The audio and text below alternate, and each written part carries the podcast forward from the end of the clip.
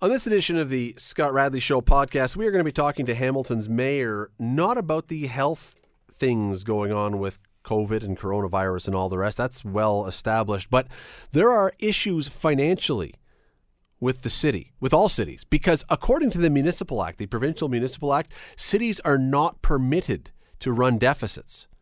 And yet you can almost be sure that the city is going to run a deficit with all the people who are now out of work and unable to pay their taxes. What happens? Well, he will explain. Uh, we're also chatting about manufacturing because, boy, should this not be a wake up call for Canadians? That maybe all the things that we're now trying to get back into the country, that we maybe should be producing some of this stuff here so we're protected against borders and boundaries and tariffs and not able to get production and all that kind of stuff. And we're going to talk about the Ti-Cats and the CFL because the season has been delayed and who knows when it's going to be played. What does this mean for the CFL? Because this is a league that can't afford to not have a season. All that coming up right here. Enjoy. Today on The Scott Radley Show on 900 CHML. Earlier today, I got in touch with the mayor of Hamilton's assistant and I asked if he could come on. And I started by saying, Since I know you're not doing anything because nothing's happening these days, well, Michelle laughed and she laughed and she laughed. And I'm Sounds like the mayor may be laughing at that comment. You're not doing anything these days, are you? I'm uh, I'm laughing right now. Thank Yeah. you. Yeah, not not at all busy. To be honest with you, uh, you know, normally, uh, and, and you would know this, lots of uh, evening events going on, fundraisers and banquets, and uh, you know, this is really kind of banquet season right now. And there's a little or uh, none of that going on right now. So my uh, my evenings are a little less intense than they have been in the past, but my days are pretty full. Uh, that is, by the way, the voice of Mayor Fred Eisenberger for the four people maybe who didn't know that already. But um, uh, I know now, uh, uh, the mayor, you've been on with Bill Kelly a number of times uh, since this whole thing started. Uh, much of the time talking about health challenges and situations. So we're going to leave that part uh, aside for a moment, so you don't have to repeat all the things you've already said. Because there's a few other things I want to get to today, and they're on a different topic altogether. It's my understanding, and I'm hoping you can explain this a little bit. It's my understanding that the Municipal Act, the Provincial Municipal Act, does not allow cities to run a deficit or accrue debt um, as part of their budget process or just in the, in the ongoing operations of the city. Uh, unlike the province or the country, which everyone knows can and does do that, is that is that accurate? Well, you have to distinguish between an operating deficit and debt. Uh, they're, they're two separate things. So, an operating deficit we're not allowed to run, which is basically, you know, expending more more monies than we collect. That uh, that is not allowable by virtue of the uh, the municipal act in the province of Ontario. But we do factor into that, uh, you know, long-term debt. So we do borrow for major, you know, construction projects. But that's all factored into kind of the operating overall operating budget that uh, that we deliver. So uh, I, I think the semantics here is that we're not allowed to run a, an operating year-to-year deficit. In other words, uh, the, the revenues that we collect, taxes and all other revenues, have to match the expenditures that we make. But that would seem like then when you are when you're facing the situation that we are facing right now, which nobody anticipated, and we really have not ever dealt with this before. Uh, Right. We have people who are out of work. We have people whose businesses are closed down. We may be in a unique position, would we not, where this could happen? Yes, and and so uh, you know, in in that uh, due to that eventuality, we've already started talking with the federal and provincial governments that municipalities also have a fiscal problem. So, uh, you know, we're we're being asked to do the tax deferrals. We're being asked to to a lot more expenditures in terms of uh, you know pu- putting processes in place to protect people in the broader community, changing our revenue stream, and our revenues are going down significantly. So we're uh, increased costs and uh, declining revenues means that at some point all municipalities in the country are going to have they're going to be in a deficit position, and we would be looking to the federal and provincial governments to uh, to help us out, like they're helping out uh, individuals and businesses in the community right now. We've had those conversations with our uh, federal and provincial partners, and uh, the deputy prime minister, the prime minister, and other ministers as well. And they all agree that at some point there needs to be a a, uh, a balancing for municipalities. But uh, right now, the priority is uh, the, you know the current crisis that we're in, the businesses and individuals in our community. Uh, once we're past that, then uh, you know ongoing discussions will happen in terms of how to make municipalities whole. theoretically, and I find it exceedingly hard to believe that the province would ever do anything about this, but theoretically, if you did run a deficit, and I'm not even talking necessarily in this circumstance, but generally, if you run a deficit and it's illegal, what is the what's the penalty or what what happens to a city that would do that? Well, they they can actually uh, the, the, province can actually step in and put in a manager that will uh, will, will, will eliminate that deficit and uh, and manage the uh, the operations like they've done with hospitals from time to time. And as you recall, back uh, not too long ago, uh, when the hospitals were running major major deficits, the the the province of Ontario brought in administrators and said, you know, board of directors, you're no longer in charge. we are going to put a a, uh, a senior manager in place that's going to oversee the operations and rectify the, the fiscal issues that you're uh, that you're facing with. So that's that's a potential remedy. Now, you know, in this circumstance, I, I imagine every municipality in the country, if not in the world, uh, is going to have a similar problem. And so uh, there's 444 municipalities in the province of Ontario. Uh, all of us are seeing increased costs and declining revenues, and uh, that is going to have to be paid for somehow. And there's only one source for that, which is the taxpayer, and it's either coming through uh, municipal taxes down the road, or it's coming out of uh, you know eight, ad- additional aid money that the federal and provincial governments can bring to the city of Hamilton. We don't have the deep pockets that the federal and provincial governments have.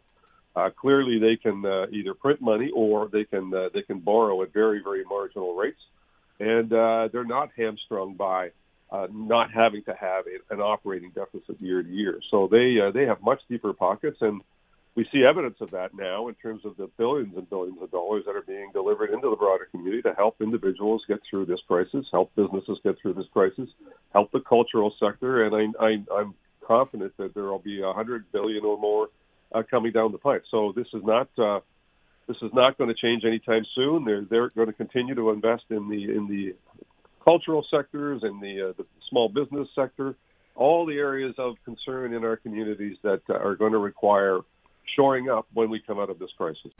You're listening to the Scott Radley Show podcast on 900 CHML. Mr. Mayor, uh, you recently, the city recently gave some breaks on uh, on people for not uh, p- reducing the penalties or putting aside the penalties for not paying taxes for a period of time. Uh, I, I, know that's yep. going to be helpful for some people. What happens if this drags out, though, and people are now saying, I can't pay my taxes? Well, that becomes a problem, and uh, clearly, the uh, you know we hope we don't get to that point. Uh, we want uh, people to uh, you know some, at some point get back to work as uh, quickly as possible. Again, we're we're our, the lifeblood of the city is the municipal taxes that we collect. So, for all the services that we uh, deliver, uh, if we don't have tax revenue coming in, uh, cash flow, and you know, and the, and the tax deferrals are are, are going to be helpful for some uh, that can you know set aside uh, you know that uh, that tax pay- payment, but it's not a it's not a forgiveness. It's a deferral. We cannot forgive, uh, but it, it allows them to you know deal with some of their other more pressing expenses rather than having to pay the the tax bill. But that uh, that only goes on for so long, and then at some point we're going to need revenues to pay the firefighters and the paramedics and the police and all the services out there that uh, that are so very very much, much wanted and important, um, in, including just plain old maintaining our city, the roads, the infrastructure, the transit system, uh, you know, everything that comes with it. So at some point, we we need to collect those taxes. Uh, the uh, the other option uh, may be, if it comes to that, is that uh, there there are deferred taxes uh, that get that gets put onto the uh, the property uh, the property uh, you know value valuation down the road. It's uh, that that can be paid at some point down the road when uh, when when things are flush. But we're not at that point yet. So right now it's a, basically a 60 day uh, deferral of penalties and fees for those that uh, need it. We would ask people that uh, don't need to and are still employed and are able to pay that they continue to do so.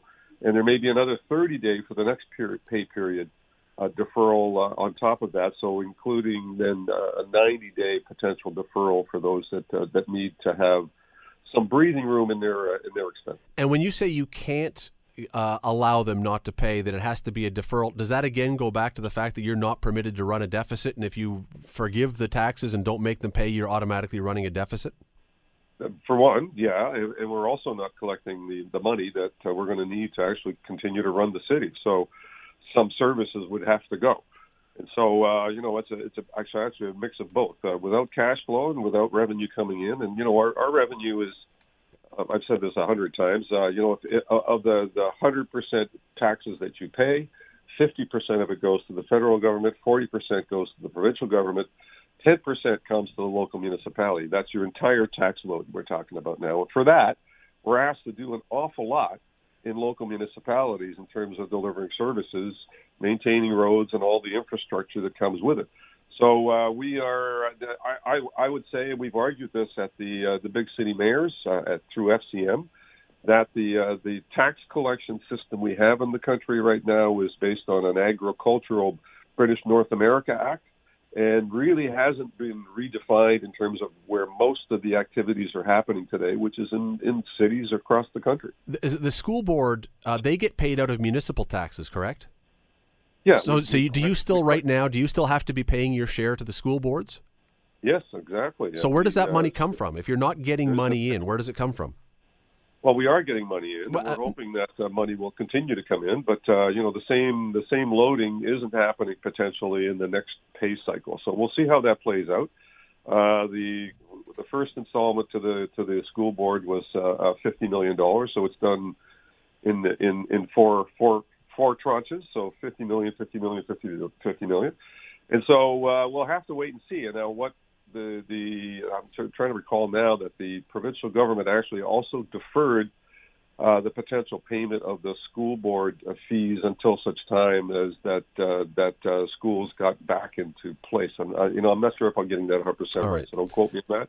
But there was a deferral for the school board portion of taxes as well to try and help kind of level the playing field for municipal taxation as we go forward. So Right now, there isn't uh, obviously a lot of maintenance and, and, and expenditure going on in schools. Uh, obviously, but teachers are still being paid, which is the majority of the expense, and the teachers are starting to teach again. So, uh, you know, bills have to be paid, or else the the system uh, cannot sustain itself. Just one more thing, and then we unfortunately have to run. But uh, is there any mechanism to reopen the budget that you had signed off on, or is that locked and gone, and that can't be adjusted for this year to deal with this? Yeah, that's locked and gone for this year. We we have reserves, and we've authorized the Emergency Operations Center to uh, to use uh, you know the reserves as necessary to deal with the coronavirus. Uh, I suspect that uh, you know there's there's going to be a tallying of uh, declining revenues and increasing expenses. It'll be in the millions, but there are reserves that can cover those on the short term. But uh, you know, for the balance at the end of the year, there'll there'll likely be a significant deficit for all municipalities uh, in in Ontario and across the country. In fact, and we're uh, again having those discussions with uh, federal and provincial governments right now in terms of uh, what, uh, what what will need to happen if we want to maintain our cities in the current standard that we operate them under, and that will require some uh, some some some monies coming to municipalities to make them whole at the at the end of the year before the, the next budget round. Mayor Fred Eisenberger, appreciate the time. I, uh, even though you might have a quiet evening these days, uh, I do appreciate you taking a few minutes out of it. Thanks for doing this. I, I appreciate the time to share with uh, folks out there, and, I don't want to thank everybody for doing what they're uh, what they should be doing, which is staying home. You know, the evidence I see in the broader community is just fantastic, and uh, you know, people need to pat themselves on the back and keep doing it. As frustrating and as hard as it is uh, for everybody, uh, it is something that is absolutely necessary. And I think by and large, Hamiltonians are doing a terrific job. So I thank them all. Mayor Fred Eisenberger. You're listening to the Scott Radley Show podcast on 900 CHML. If there's one lesson that we are learning these days, I think rather quickly, it's how many of the goods that we use on a day to day basis, whether we expected to or suddenly have realized we need to, aren't made here in Canada.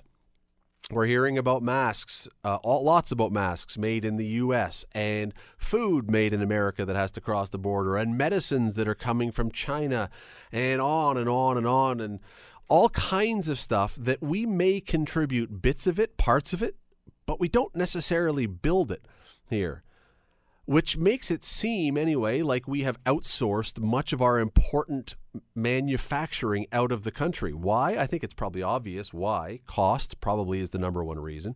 But it raises, I think, a fair question, and that is is what's going on right now a wake up call to suggest it's time to reconsider this?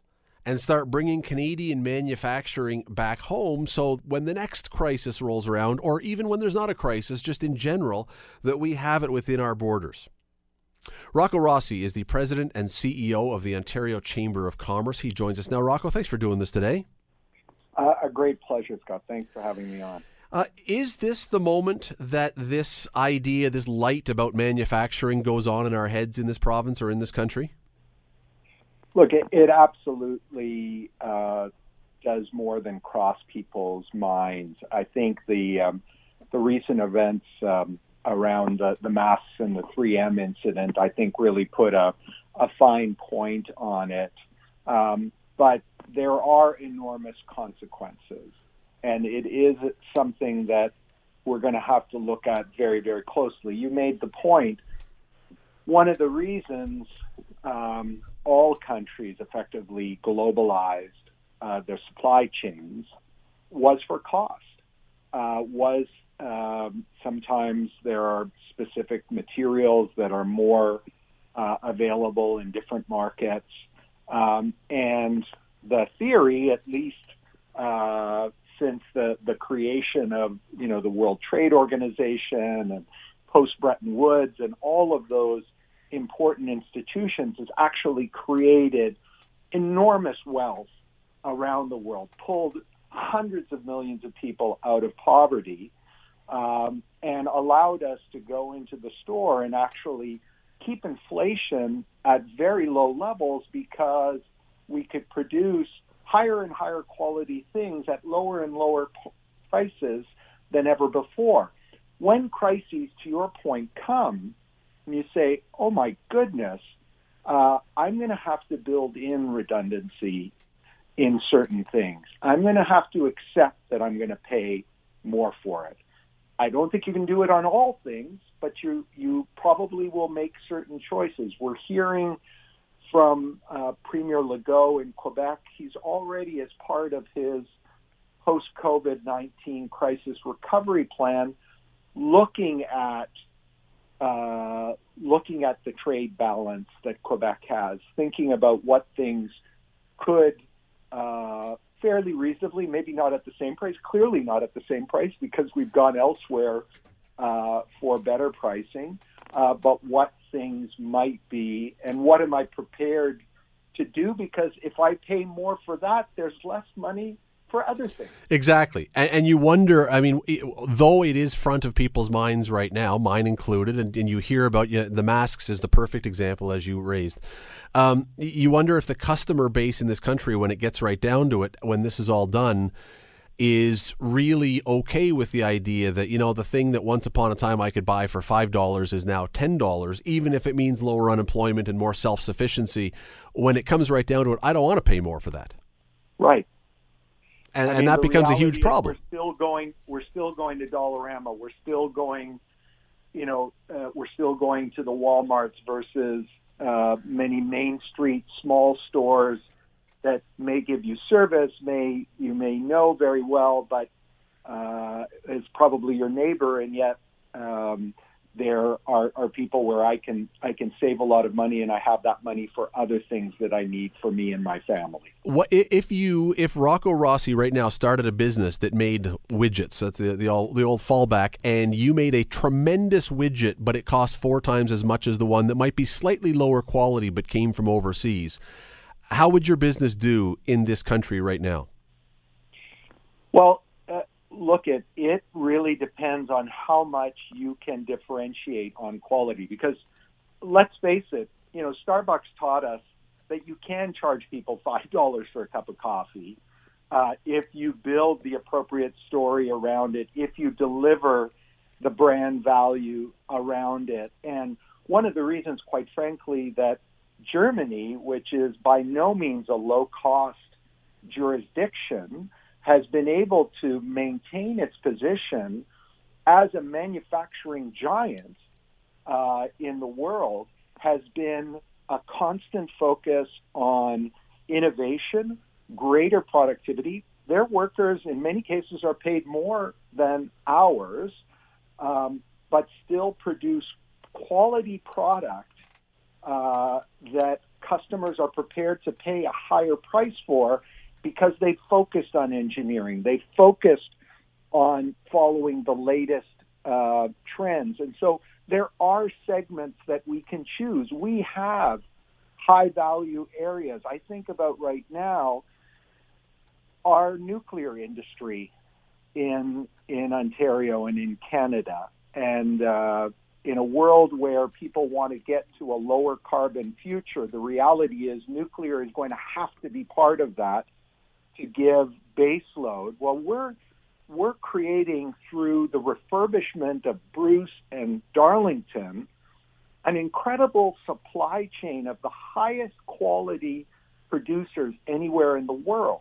And there will be an opportunity in those thousands of jobs. But that also then steps us back to thinking about how we gear up our college and university system, how we mm. think about apprentices, how we talk to our own children.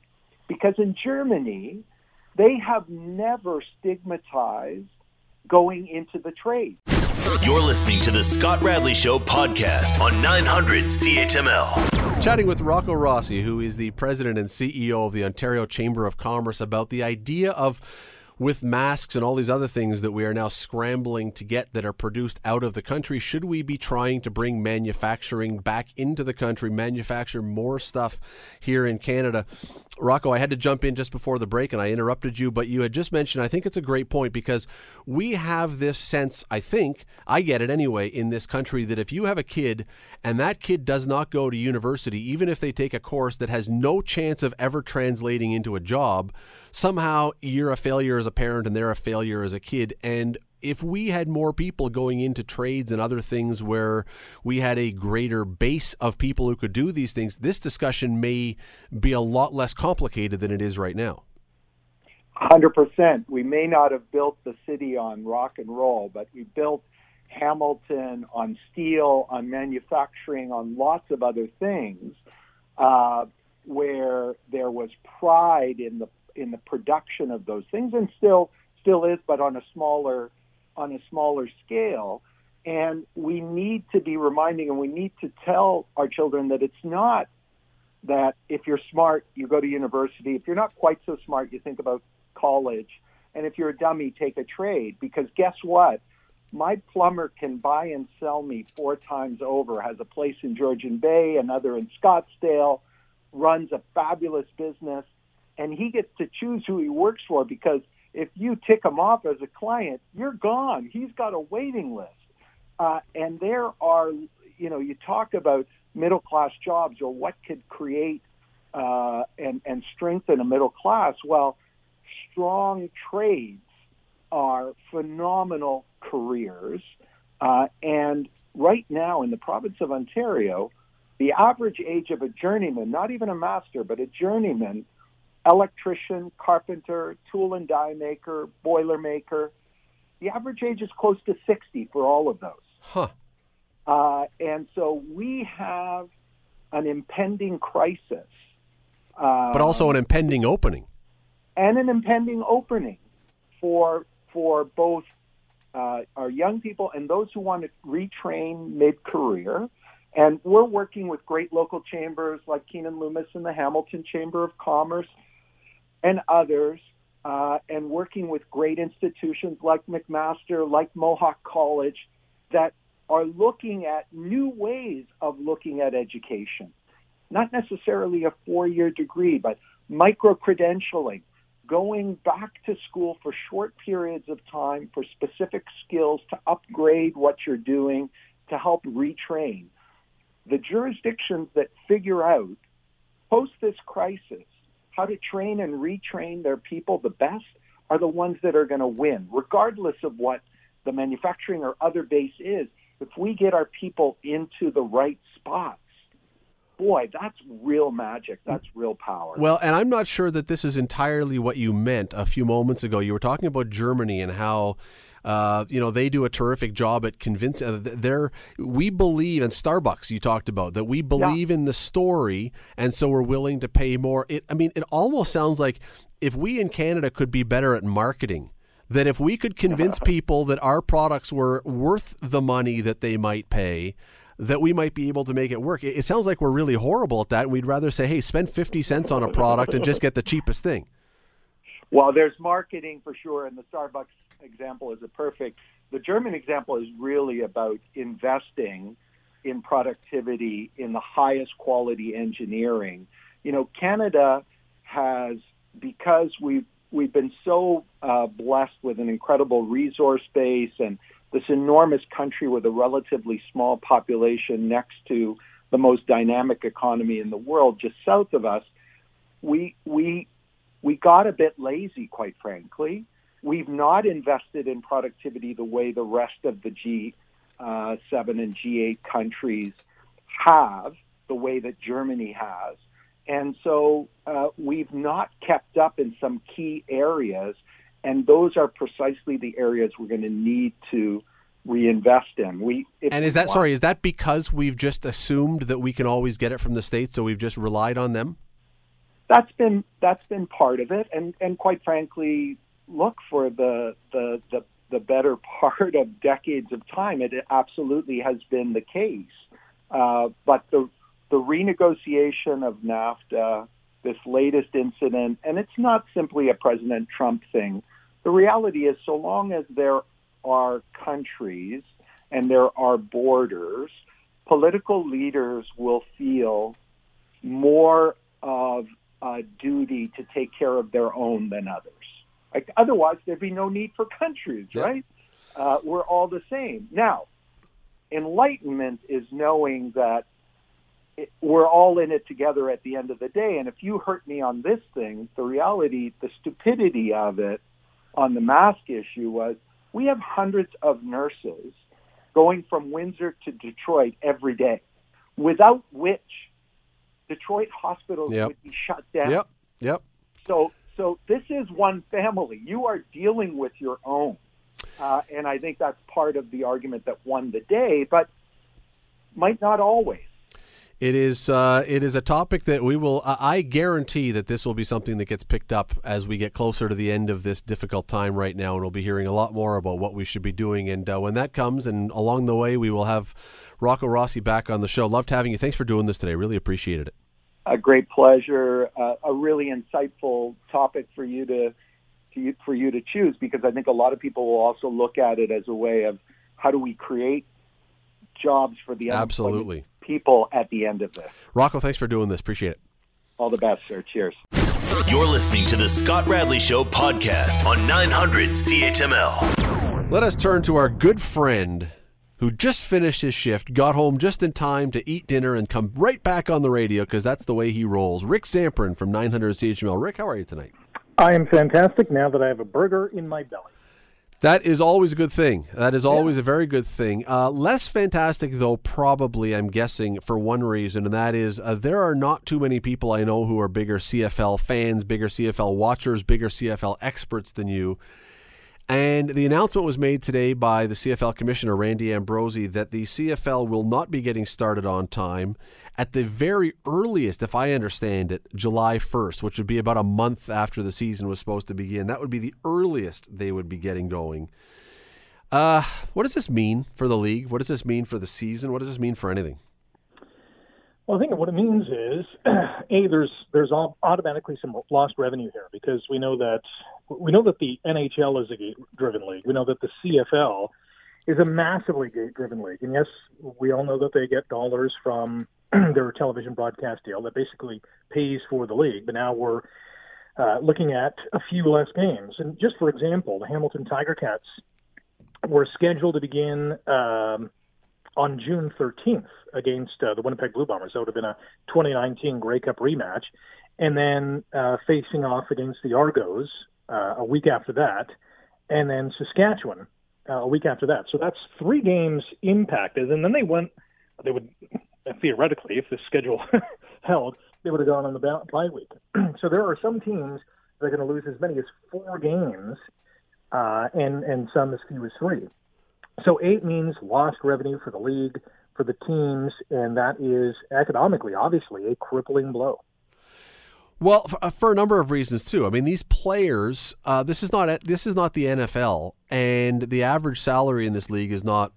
What's the NFL average now? Six hundred thousand dollars. Where, if you played on a team last year, or if you are a rookie and had a signing bonus, unless you're a complete moron with your money, you should have some money tucked away that you could live on. I'm not sure that a lot of CFL guys are going to be in that position. You're exactly right. And these uh, guys, even some of the uh, maybe not necessarily upper echelon guys, but some of the guys who are making just shy of six figures with, you know, in today's society, that's that's a great salary to have, no matter what job you have. But a lot of these guys have other jobs, other careers uh, and you know they're looking at those careers, thinking uh, I won't be able to continue those either, uh, depending on where they are. I mean, if they're in any sort of non-essential service, they're obviously shut down as well. So that would be a double whammy for those players. But yeah, from a player perspective, you're not playing. You don't have any new material on tape if you are a free agent. Um, you're you're obviously not you know practicing, earning a paycheck, all that stuff, uh, making appearances uh, all that stuff right now is is uh, uh, flushed down the toilet until at least July. And be, the reasoning for that is in Toronto and in Calgary, those two communities have basically banned all public events until the end of June. So the CFL, obviously with teams in Calgary and Toronto, were almost forced to say, okay, we can't um, uh, begin any sort of season until July 1st rolls around there's still a lot of questions as to whether that will be the start date um, or whether it's later, and and if it is later, that even brings up more questions. Well, and, and let's let's go back for a second because um, not only can you not gather and play a game, but I, I've seen some pictures and some videos from some high level, like elite NFL, Major League Baseball, NHL players who are working out in their home gyms right now. And a lot of these guys have pretty lavish home gyms, which again, I'm guessing there are very few CFL players who have much of a home gym. They're used to either going to the team facility or going to some fitness place near them. Or just even working out uh, in a public park. Well, all of those things now are shut down. So it's not even just that they can't play, how long i mean a lot of these guys how are they even staying in shape and working out to a level that you could say okay tomorrow we're going to start practices and they say but i haven't been able to lift now properly for two three four months yeah i've seen some posts on social media even from some cfl players uh, uh, you know strength and conditioning coaches uh, who are doing um, you know, maybe not necessarily what they would do uh, normally. I, I remember seeing one, I can't remember who it was, you know, they were lifting their 150, 200 pound dog uh, as exercise. yeah, they, they, they can't go to the gym. Uh, if they have something at home, whether it's uh, you know free weights or the, or the like, I mean that's good to a point, but you don't have the same um, uh, the same equipment. You don't have the same oversight in terms of your strength and conditioning. Well, and these guys, these guys, Rick, are generally lifting significant weight. Like yeah. to, to have your own set of home dumbbells is fine for you or for me, not for a guy who's a professional football no. player. Exactly, and and and maybe the biggest thing, aside from you know weight training or cardio and all that kind of stuff, is the off-season workouts that a lot of these players uh, do on their own. You know, a quarterback will meet up with a couple of receivers, or you know, some offensive linemen will get together, or, or, or defensive players. They get together and they run drills like they would at training camp or, or in a rookie camp that we would see uh, in the not too distant future if they were still scheduled. So all of that can't happen as well because you can't be together. Um, so it's really, yeah, thrown a, a, a bit of a curveball into this whole season. Do you have any idea? Do you have any guess uh, how long? Like the players have to be given some time to get into some kind of shape. I, as I said a moment ago, I can't imagine that teams could say uh, the the ban has been lifted and tomorrow or two days from now we're expecting you all in camp. Uh, any idea how long you would have to, how much forewarning you would have to give them before training camp could even start? It's got to be well, at least a couple or three weeks, right?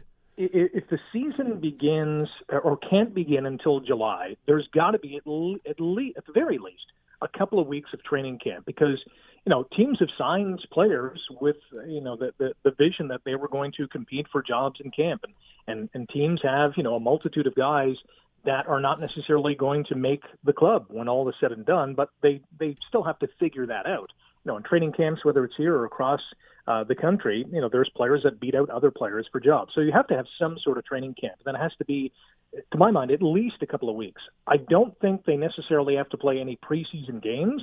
I think they can have a two, maybe three week camp, jump into game number one, and away you go. Because I'm not sure what purpose a preseason game would have other than you know, seeing how a guy is in real life kind of competition against another team. That might be helpful. But now you're traveling, you're scheduling things, and this schedule is going to be a dog's breakfast to begin with because we're throwing out games already at the start of the season. So at least a two week campaign. I'm, I'm thinking mid June or mid July at the very earliest.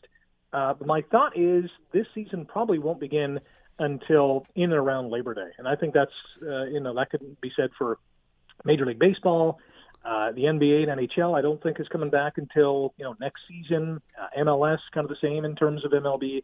I don't think anything uh, other than a fall start or close to a fall start is uh, is realistic. Now, then again, people have said, Rick, for a generation that the season doesn't begin till Labor Day. So maybe yeah. we're just going to put that to the test for real now.